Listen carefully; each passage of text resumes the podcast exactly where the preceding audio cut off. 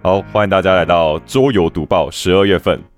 那这又是桌游拌饭的一个新节目。那我们 slogan 叫做“你不看新闻没关系，我们讲给你听”。好，那我们这个节目呢，我们第一次尝试用远端录音的方式呈现，所以在音质的表现上跟大家互动上呢，可能会没有像现场来的这么自然。啊，这个节目主要是由高尔发起的。那在这个节目里面呢，我每一个人会讲一篇就是自己这个月读到觉得有趣的新闻，然后上来讨论一下，分享给大家这样。呃，我自己的话，我主要会是读人家已经写出来的新闻，而不是像是新游戏这样子的叫做新闻，而是一个比较偏向桌游界发生的事情。我觉得可能每个人在挑新闻的角度会不一样吧。嗯，同意。像可能高可能会挑一些比较类似产业新闻，对，或者他跟其他的议题有相关的一些新闻这样。嗯，然后我可能就会想要看一些呃花边新闻的感觉。那所以我觉得大家可以 对自己看一下每个人看新闻的那个。品味，哇塞，哇，直接审判，品味大挑战。对啊，我是冠廷。那我这今天带来的新闻呢，是我读到一篇是桌上游戏的公司呢，他们竞相争夺好莱坞 IP 的一个产业新闻，这样。哎，而我这篇新闻呢，是来自 Wire，是一位叫做 Pierce Anderson 的记者撰写的。这一篇新闻，它其实是一个访谈啦。那访谈了一个叫做 Free League 自由联盟的这一家公司。那这家公司他们主要做的事情呢，就是他们会去跟一些比较有名的 IP 接洽，那把他们的这个主题跟世界观，然后改编成 TRPG。注意哦，我今天要讲的主要是 TRPG 哦。那他们改编的 IP 有什么呢？我相信在座的各位应该都蛮有兴趣的。第一个是魔戒，然后再来是异形，雷利史考特的异形。嗯然后还有《银翼杀手》，就是大家如果去他们的官网呢，就可以看到有呃很多的产品。那他们的产品点进去就是可能是一些规则书这样子，因为是 T R P G 嘛。这篇新闻主要在讲说，他觉得 T R P G 的市场，尤其是 T R P G 改编好莱坞 I P 的市场呢，是近几年来的高峰。有一个产业组织，他们预计就是二零二零年的这个 T R P G 的市场来到了一点零五亿美元的这个市值。对，非常的高。对我觉得我在台湾可能完全没有感受到这样子的盛况，这样子。嗯，对。那最近也有很多很知名的 IP 被搬成 TRPG，像是刚刚提到的那三个，然后还有一个很厉害的是 Avatar，我忘记它叫什么，那个降世神通。大家有看过？你 你说我我刚刚在讲 阿凡达，你 你讲的前面那几个 IP，然后连续下来当然是阿凡达，居然是降世神通啊！降世神通也是很巨型的 IP。哎，我跟你讲，我跟你讲，魔戒这个 TRPG 在 Kickstarter 上募到两百万，那你们是最近吗？这么屌？对，最近。那你们知道降世神通募到多少吗？比两百万还多。对啊，不然我就不会这样问啊。如果只有四，如果只有四千块，我问屁啊？怎么可能？难以想象哎！降世神通的 fan base 不太可能比魔界多吧？好，我我讲一下那个 context，这样的，是他们那时候上的第一版的这个魔界的 TRPG 叫 The One Ring，然后他们募到两百万，那已经是当时 TRPG 的一个高峰了。但没想到这个记录在六个月内就被打破了，打破它的就是降世神通。哇！哦，所以给你们猜一下。降世神童募到了多少钱？呃，四百万。我可以一点五倍就很厉害了吧？对，在我看来，低估了，低估了，ten million。我靠！没错，这国外这么憨哦。所以表示 T R P G 在国外的门槛真的很低耶，反而在台湾是一个高门槛的娱乐。对，但因为我没有实际的玩过，就是这些 T R P G，所以我不知道他们。玩起来的门槛有多高？但是可以想见，就是 IP 改编的这种 TRPG 在国外的热门度是非常惊人的。嗯，好，那我会选这篇文章，主要是因为它里面访谈的这个 Free League 的呃的老板呐，然后他们就有提到在谈版权 IP 的时候的一些过程跟挑战。那我觉得蛮有趣的，因为其实我们之前有有聊过呃 IP 改编的桌游，对，那我们自己其实也都蛮喜欢，就是一些 IP 的。那它里面有提到呢，就是如果你今天想想要接洽一个呃，比如说好莱坞的 IP 好了，那你可能一开始你要必须要先付一个版权的费用，嗯对吧？就是你要先开启这个专案，可能会收一个起始的版权费，然后接下来这个版权它就会有一个就是所谓的版权期嘛，那版权到期的时候呢，它就会会要 renew，就要有更新的费用。那这时候他们就会遇到第一个挑战，就是第一个这个版权有可能会到期之后就不再卖了，就像呃我们遇到的就说《星际大争霸》那种感觉一样。第二个是这个版权，就是它可能五年前的这个价，但五年后可能是另一个价，它可能它的热门度已经不可同日而语了这样子，所以他们可能会遇到这个状况。所以他们有提到说他们在做这种呃版权 IP 的游戏的时候，他们会遇到类似这样子的挑战。然后还有一个蛮有趣的挑战是，嗯，他们提到说电影的这个工作室啊，他可能会去限制这个你们游戏的故事跟剧情的界限。怎么说呢？例如说，呃，我想要拍，我想要做一个星际大战的游戏好了。那呃，这是这是我假设的啊，他可能就会说，好，那你的故事呢，就只能从一个就是远的要命的星球开始拍，你不能来到什么塔图影之类的这种，你不能牵涉污染我的设定这样子。对，要不然到时候又被讲吃书这样。对，他就会神通，降之神通不能够把箭头改成向上。好，会影响原本世界观，是？他会希望你用比较小的影响来做这个游戏，这样，就像那个蜘蛛夫人影集，对不对？对，或是像那个星际大战在那个 PS 五上面那个游戏啊，他就非常的小心，就是不能去影响到，因为它是一个就是夹在前传跟后传的中间的世界观，他就很怕去影响到那个历史制币这样的，所以他就有点像是夹缝中求生存。那可是 T R P G 某种程度上应该也是偏大家创意发挥的一种形式了吧？但却还是不能够以一种类似《平行世界外传》的角度来切入，这样子蛮有趣的，我觉得。呃，Free League 老板有提到说他们是怎么跟版权公司合作的。嗯，那他们就是说他们会有一个专门写故事的人嘛？那嗯，只是他们会合作，然后他们只要有一个初稿之后呢，他们就要去跟。呃，就是 IP 的那个内容保管者，例如说，如果是《银翼杀手》的话，就是艾尔康制片公司 o n 那就是要跟他们开会，然后版权公司就会去评估说，哎，这个剧情能不能这样写啊？然后世界观的一些细节啊，然后到美术的颜色选择，就是这个制片公司都会加进来讨论这样子。所以这个真的是不能你想写什么就写什么。嗯，对，我觉得这个讨论的过程是蛮有趣的。那里面还有提到一个，是他们在设计这个魔戒的时候，有遇到一个例子，就是关于左边是忠实的呈现这个游戏的设定，然后右边是考虑到玩家的体验。那你要怎么样去取得中间的平衡？他举一个例子是，呃，他们一开始在设计这个魔戒的游戏的时候，他们有过一个争论，是这个游戏能不能使用魔法，就这个游戏的角色能不能用魔法？你说魔戒吗？对魔戒，那你们觉得可以吗？我觉得这个讨论是有趣的，因为其实，因为像一开始甘道夫，他让我觉得他根本不是在用魔法，他是魔法战士。对，没错，在魔界之中，魔法这件事情有点微妙，我可以理解这样子。没错，因因为这个讨论在魔界才合理，如果是在哈利波特的话就不合理嘛。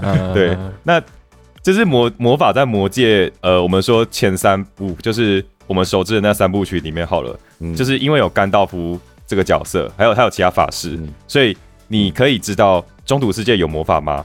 绝对是有的嘛，一定有魔法。嗯，但是呢，他们在讨论说，呃，我们要不要让玩家也可以使用魔法？那后来他们的决定是。我们不让玩家使用魔法，因为如果 如果使用的话，这游戏可能会变成三巫斗法大赛。火球术，对对，even 魔界里面连火球术都没看到过，只是一个半兽人跑出来，可能就会被十颗火球术炸烂的。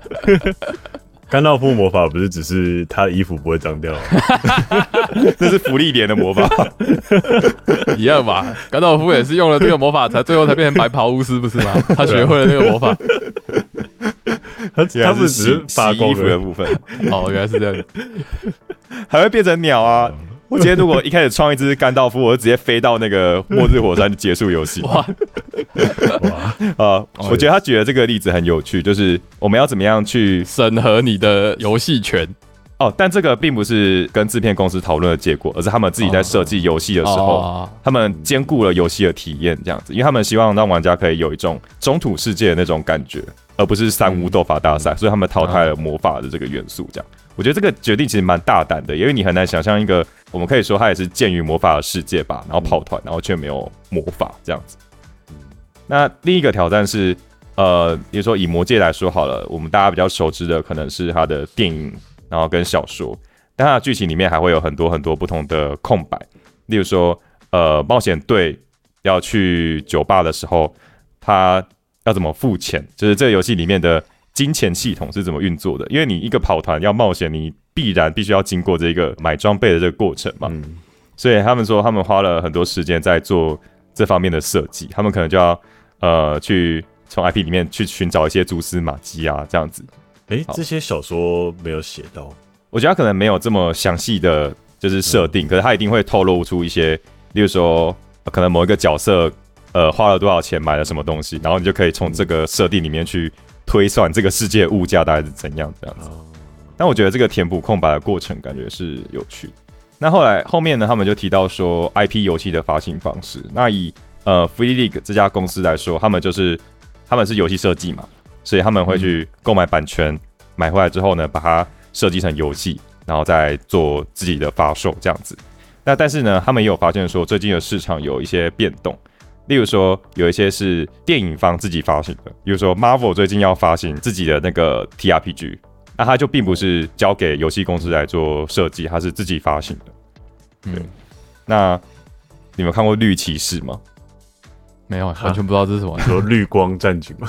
不是，就是有一部电影叫《绿骑士》，它是 A 二四电影公司做的。啊？对，然后反正它是改编自一个史诗故事，这样。他们也有自己做一个 TRPG 出来。现在大家在 Google，大家都在，现在大家 Google 三小，那大家看一下，就是那个高文爵士啊，你们没有看吗？好好，继续继续，我看了我还不知道。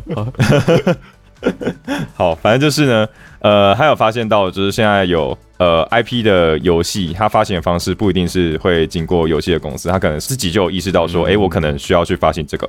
那我不知道是不是跟就是 TRPG 的价值提高有关系，所以他们可能自己就会去做这件事情。过去他们可能会觉得说，哎，这个好像并不是这么的重要，但现在有越来越多的公司自己跳下来做这样，我觉得它是一个有趣的现象。嗯。那最后访问的人就提到说，哎，那如果大家都跳下来做的话，那你们这些游戏公司的地位该怎么办呢？那他自己是比较有信心的回答说，他觉得，呃，如果今天这些就是 IP 的内容保管者，如果他们想要把版权授权给游戏公司来做的话，那他们就会信任你，他们会希望你发挥自己的所长，做出。博取眼球的游戏，所以他并不认为游戏公司会消失。他反而有提到说，设计 TRPG 的游戏公司，他们的成本并没有像设计桌游的公司这么高，他们并不会有那么高的一些可能是仓储压力之类的，所以他们是对自己比较有信心，可以继续生存下去。这样，这面游戏主要是这样的。其实我觉得 IP 这个东西真的是对游戏玩家来说真的是一个两难。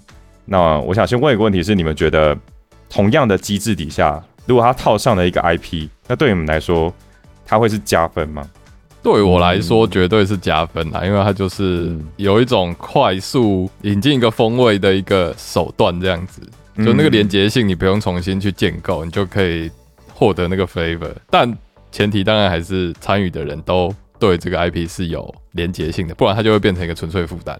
嗯嗯，我会觉得说，他如果要导入 IP 的话，他可能要够了解这 IP。因为如果他搞砸的话，就像刚刚说的十颗火球的 魔界世界，对对，他如果搞出那个东西来的话，你反而会失去很喜欢这个 IP 的人，因为他们就觉得你是不是在玷污我喜欢的东西这样。将士神童左箭头，三巫斗法大赛之甘道夫这样，嗯。之类的，就是应该说有些人可能还是会吃啦，但是可能会有一部分人会反而更不喜欢你。你你带来的这个东西，这样子，嗯，就是个赌注。对，你也喜欢这个 IP，你肯定是对这个 IP 有一点点信仰的，所以你会说啊，这个东西应该就是要这样设定。是是是，对我觉得两难的地方在于，这个版权的东西，它终究是掌握在版权方的手上，所以它很容易发生一种状况，就是像《星际大争霸》那样，或者像右伟喜欢的《Forbidden Star》那样，就它可能到了一个时间之后，它就没有办法再出了。那这个游戏它就会面临两种状况，一种可能就是绝版，那第二种可能就是换皮。但是因为一个负责任的游戏公司，它应该会把这个游戏的机制跟这个游戏的 IP 结合的很好。例如说，我在拿《星际大争霸》这样例子好了，因为我觉得它结合的很好。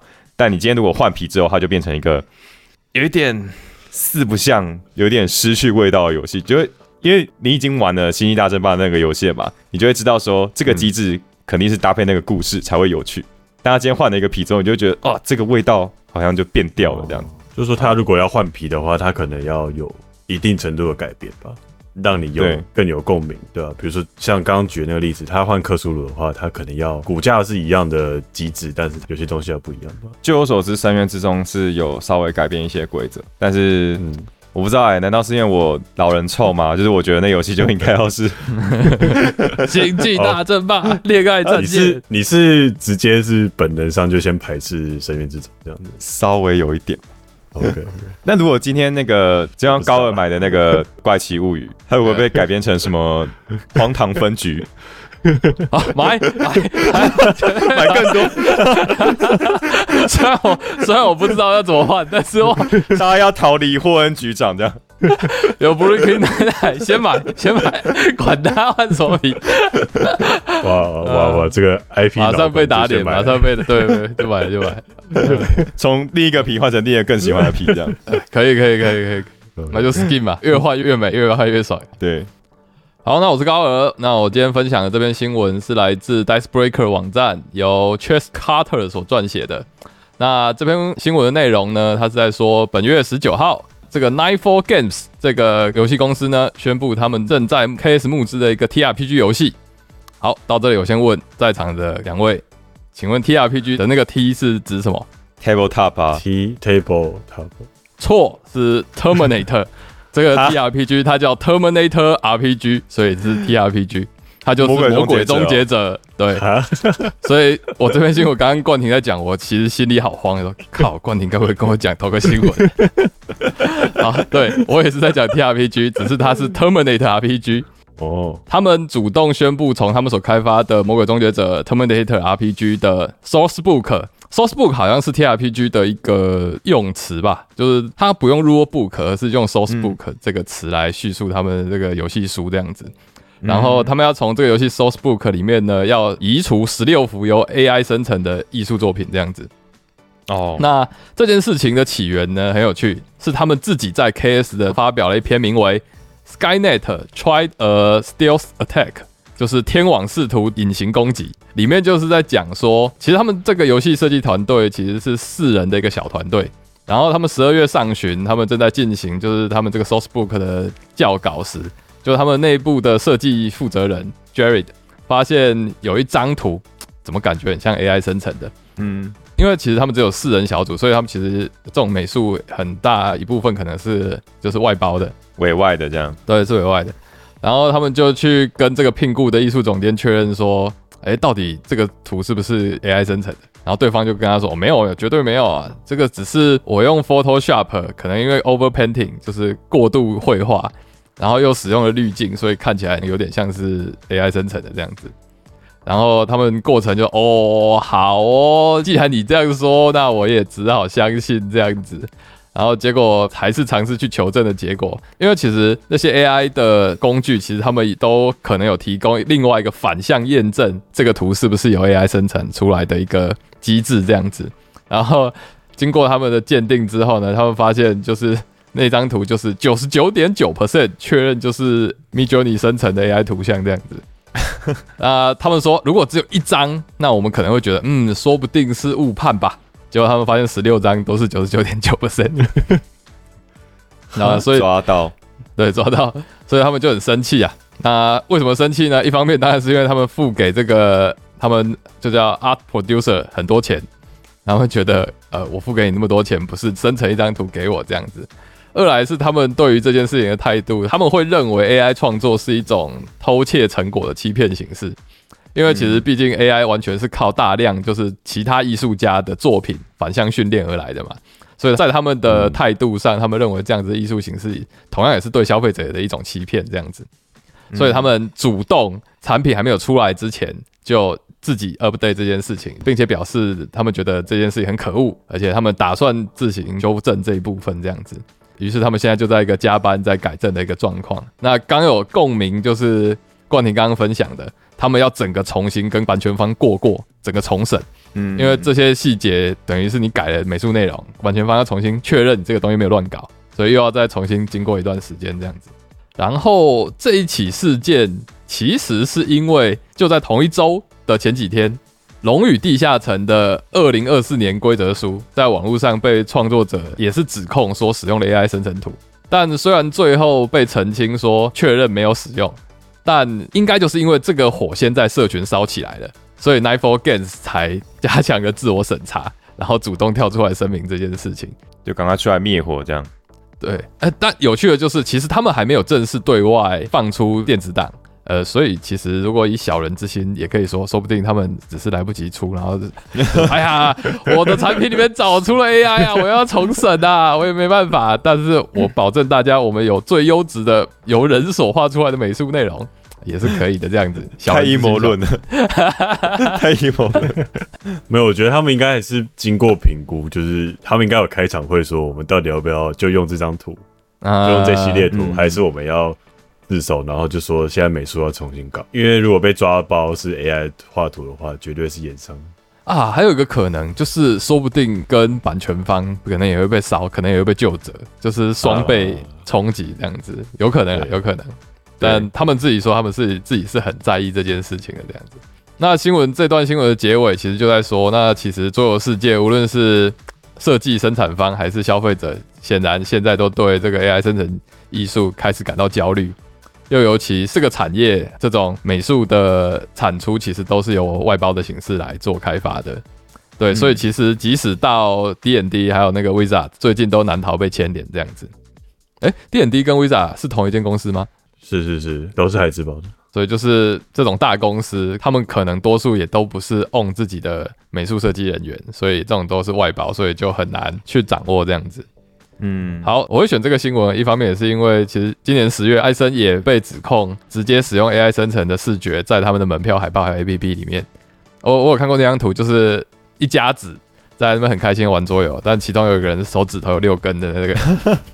你说那个那个年代还是 AI 还不太会画手的年代，这样 对，应该是他们使用的有点粗糙这样子，所以他们事后当然也就直接承认了。但他们艾森的发言人出来。就是受访，他的发言人是说，他们其实对 AI 生成艺术的使用在桌游这件事情上，其实是保持开放态度的。他们并没有觉得一定不好或一定好这样子。好，所以你们可以接受 AI 生成艺术被使用在桌游上面吗？我觉得它这是一个诚信问题吧。对我来说，如果我其实觉得 OK，就是如果你今天要用 AI 绘图的话，对我来说没有什么太多的负面观感。只是我觉得你要自己去揭露说，哎，这个图是由 AI 生成，就像那个 Pixiv，Pixiv 在很早以前它就已经有提供一个功能，就是如果你今天你要上传的这张图片是 AI 产生的话，你要自我揭露。但因为那时候可能还没有这么完善的一个 AI 图的检测工具，所以它没有办法直接自动的去检测说你是不是有 AI 生成的，而且这也有蛮大的争议，所以它就变成是使用者要自己去自我检核这样子。那对我来说。我在看待人工所画出来的图，跟我在看待 AI 画出来的图时候，我是用两种不同的标准去看的，所以呃，我 appreciate 的东西可能也不一样。所以说我必须要知道说这个东西它到底是人画的还是 AI 画的。那身为内容的提供者，你就必须要提供这个资讯，你要揭露这个资讯，我觉得才是对的。嗯，那因为这个年代，我觉得还没有到一个说我们已经预设所有艺术图都是 AI 做的年代，所以我现在在看所有的艺术作品的时候，当然都会觉得这个应该是人做的。所以，如果这个是 AI 做的，你应该要在下面标注。对我的立场是这样子。嗯，对啊，就是感觉是有没有被骗的问题。因为用 AI 做的感觉，你就会觉得，哎，你说是你画的，但是不是你动笔的话，感觉就不太像。就是我们这个时代的人，可能心里还过不去啊。可能下一个时时代的人就可以了。哎，我们的 generation 还不够。嗯，哇，什么？对啊，你的图是自己画的，太屌了吧？对啊，呃，所以所以他们应该也是蛮有意识到这件事情。其实如果爆炸的话，因为其实蛮多例子，从今年 ChatGPT 出来之后，好像蛮多例子都是 AI 被延上嘛。嗯嗯，这其实让我想到一件事，就是。其实有另一间公司，他们在做游戏的时候，他们就很大胆的说，我们用了很多 generative AI 的内容，就是那个 GTA 六啊，嗯，就是 Rockstar 他们在说，哦，我们这次花了比较长的时间，但是我们也就是用了很多 generative AI，然后帮我们的就是 NPC 的一些对话跟他们的一些反应，然后做出比较自然的互动这样子。但像这个领域是突破性领域，我对我来说更加分，我是会期待的。嗯，可是其实它都是从一些人类过去的 data 输入之后，再反馈一个新的东西给你，但只是一个是文字，一个是图像，然后就会有一个不一样的反应，这样。嗯，对。好，那我的新闻大概就聊到这里。好，我是尤维，我讲的这一则一样是在 Dice Breaker 这个网站上面。一样是有这个 Chess Carter 写，只有他在单个他写这个网 对这个网站可能只有他一个记得。没有，但是这个这个新闻其实我看到很多地方都有，就是我们的战锤，嗯，之前亨利卡维其实在去年的时候他就已经有讲说他想要做一个战锤系列的一个这个电影类型的东西，嗯，跟亚马逊合作。对，那现在呢就是正式呢就是亚马逊说好，他们已经正式跟那个。Game Workshop 这个 IP 方签约好了，那他们就是可以把战锤四子 K 系列的东西做成可能影集或是电影或是相关的影视作品。嗯，对对。然后亚马逊工作室，我其实不知道他们有做电影。那我刚刚看了一下，原来他们是去收购那个米高梅嘛，就是那个有只狮子。他们成立串流之后，他们就直接收购。对对对对，他们因为米高梅好像其实破产，电影的没有弄得很好。然后因为亚马逊很有钱，就把他们收下来。现在就等于是说，正式他们可以开始找人开始来制作，然后也是确定说，亨利卡尔会是执行制作，应该是类似这样的角色，就是他终于掌握生杀大权了。没错没错，然后他也会担任其中一个角色，但是。目前好像也还是没有公布说他到底会担任什么样的角色。嗯，不是 The Emperor 吗？不是，就是那个角色。好像好像不一定，也要看他们要做什么样的内容了。哦，我之前其实有看到一篇访谈啊，就是有人说呢，哎，你最想扮演哪一个角色？然后他就说 啊，我很爱这个人，但我最近又迷上了这个人，所以我其实我自己也不是很确定这样子。啊，我对四 K 没有很熟，所以我讲不出来是谁这样。他可能很多推了，对，不同时期推不同人。会不会最后他一个人演十个角色，就变成亨利卡维尔之战锤四十 K 这样？呃，只用付一分薪水，而且他甘之如饴。对，对，我就觉得，哎，对，现在战锤这个系列真的是蒸蒸日上。然后前一阵子那个 Game Workshop 不是有个新闻，就是说他们发给所有员工两千五百英镑的年终奖金，这样子，哇，额外发那个钱。对对对对，所有员工就好像他们赚很多钱这样子，然后他们今年那个四十 K 有出新的东西，然后冠廷他们去日本的，对，大家有看那个？哎，对啊，怎么没有？因为那个不是没有影片，那个不是在 Game Market，而且他没有办法让人家在店内摄影。哦，对，就是你们有去日本的店嘛？嗯，对，也是弄得很大，然后规模很大这样子。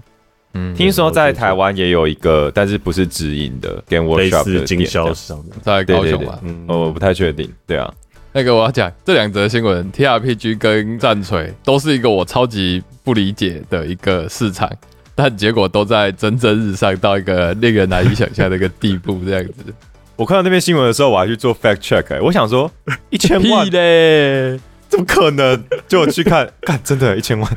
一千万美金，亨利卡维尔这件事情。又问你几月几号生日？五月五号。那我也是五月五号生日。你猜还有谁也是五月五号生日？不会吧？这样讲，难不成就是就是亨利卡维尔？真的假的？男男神男神男神男神。好，不是重点。好，我对对，没有。我其实想讲，前阵子那个猎魔士的那个原作者。也跳出来讲说，那个剧组从来都没有接纳过我任何的意见，这样子。有点像是替亨利凯尔背书，说他的那个脱离真的是名正言顺，不是因为他的个人的什么原因不爽这样子，真的就是连原作都不听了这样子。可是巫师其实一波三折，就是你知道小说跟游戏是完全不同的编写吗？游戏的剧情就是我记得作者也是不买单，哦是哦，OK，所以他否决任何东西这样。对对 对，他们也是大吵一架这样子，好像。嘿，但是游戏比小说好很多。嗯，但真正让它烧起来的其实是游戏这样子。对对对对，然后影集好像就是跟前面就是完全都不一样，所以就整个爆炸。影集我其实我自己是看不太下去，我自己第一季都没看完。我给大家看了三季左右，三季还三集？三集，三季就全部了，三集。对，啊，我我也是差不多三集，但我有看原作小说，其实原作小说我是蛮喜欢的，但但我最好我只看了第一集而已啦，好像差不多意思。对我来说，还是觉得影集跟游戏的味道好像不太一样，但我也不太知道，就是亨利卡维尔心目中的猎魔师拍出来会是什么样子。我那时候之前看，他是说，其实他跟其中一个男生编剧很要好。嗯，就是他们很想把哦，要怎么把原作怎么样拍出来，他们很嗨这样子，他们玩的很嗨。但是真正的主编剧就是某个女编剧吧，反正她就是会嘲笑他们说，他们就是两个 nerd，就是类似那种奇怪的玩家，没有一个正常的社交状态这样子。但是他们其实就是很生气这些不尊重原创的编剧这样子，于是他们就很沮丧啊，好像他的那个好朋友编剧就也走了，然后他最后他也就撑不下去，他就受不了就离开这样子。嗯啊，这个剧就是要拍给 nerd 看的。应该说，其实游戏的无实其实就是没有讲什么种族议题或什么观念这样子。嗯，就是一个冒险跟主角的各种选择而已。那为什么不把那个世界观拍的巨细明一点？要去讲一些就是不太重要的价值观？嗯，呃，也不也不是，我记得那个还有说，就是他们那些女编剧就会想要拍一些就是让赫利凯尔裸露的场景，然后赫利凯尔就不爽这样子。就是那个东西跟游戏就是完全不一样。可是白狼在游戏里面也没有漏的很少吧？还是有泡木桶，还是有泡澡，还是有泡澡，还是有骑木马的。确实，懂的就懂，懂的就懂。我们也是尊重原作啊，只是尊重的面向不太一样的。原作自助餐。有小说原作还是跳出来都那我没有那为什么那个女主角不找个白人女生来演？呃嗯，因为其实我没有意识到她她的肤色哎，说真的，Jennifer。啊，Jennifer 对对对对哦。好，哎我要讲我们是讲淡水吧？啊对对，抱歉讲巫师，好请继续请继续。哦对，我只是想要分享一下，可能从日本带了一个战锤回来，最后还是买了，最后买了买了买了，然后。我们立志明年要把它拼完。呃，明年是二零二四吗？因为播出来的时候，你的明年就变二零二五。哇，进可攻退可守哎！我觉得这样，我在这边要逼你澄清一下，你的二零，你的明年是二零二四二五。那就是有可能是二五，很大一盒哎，他是买最大一盒的。对啊，我觉得我们可以组一组，然后再跟大家聊一集。好，我们就看水的一个心得。对，我们就看是右尾成先把这个战锤组完，还是我先看到 四十 K 的电影？哎，这个电影从这个时间点开始的话，应该那还有个三五年吧？我觉得至少两年起跳啦。嗯，跟你组模型的时间差不多。组模型就是要慢慢来，真的。亨利卡维也是这么急的，急不得，急不得。对啊，但就还蛮期待的，因为因为我一直觉得那个战锤四十 K 的世界观设定的还蛮棒的。嗯，哎，他们这次好像是签下电影跟剧同时在展开的，应该有蛮多的东西会同时购。这样听起来，其实其实既期待又怕受伤害。说真，当年的扎克史泰德《正义联盟》也是这样子的，一次蓝图就给你画出来。请问高尔看了《Red Bull Moon》了吗？我完全没有勇气看，感觉很烂。我也骂人惨。好，我们早一天来看，然后就当第二集。我要怎么办？要怎么把它牵扯回桌游？好困难啊！我们再想一下怎么办。嗯，对，有看过《Rebel Moon》的人，赶快在下面留言，叫我们看，或者叫我们不要看。好期待哦！好，我们今天就新闻就聊到这里。OK，好。那关于就是你对 AI 生成艺术应用在桌游上，你有什么想法？可以在下面跟我们分享。或是我刚刚有讲的那个新闻，就是关于最近好莱坞的 IP 很多被改编成 TRPG 的这个新闻。那我今天就来问大家，就是有没有 IP 是你非常想要看到它被改编成 TRPG 或是桌游，但是目前还没有消息的？如果有的话呢，你想要它是什么游戏？那我自己今天讲一个啦，我想要《迷雾之子》改编成桌游，就是我人生的愿望这样。呃，其实同一个作者也好，有另外一款创作有被改编成桌游，你说 Sanderson 哦，哪一部啊？就是也是跟超能力有关的，但我忘掉他名字了。之前有曾经考虑要买，但算了。王者之路吗？不是不是，是比较现代风的的作品哦。那我可能没看过。对，超期待《迷雾之子》先拍电影啦！哦，为什么还没有电影？气死！对，希望他有一天可以成长成为更大的 IP 这样。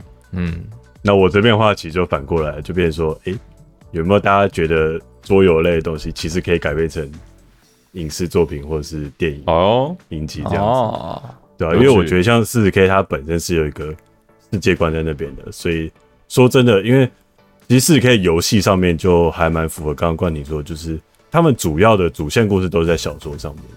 那游戏的话，它通常都会是一个可能是一个直线，它可能会让你扮演一个重要角色，但它可能去做一个小任务之类的，嗯，就是可能没有在整个主架构上面提到，但是不会影响到整个剧情的那种游戏类型。所以如果它影集也这样拍的话，我其实觉得也还蛮不错的。嗯，对。那大家有没有觉得有些桌游上面可以去把它改编成影集？可上一个我希望电玩改编成电影或影集的。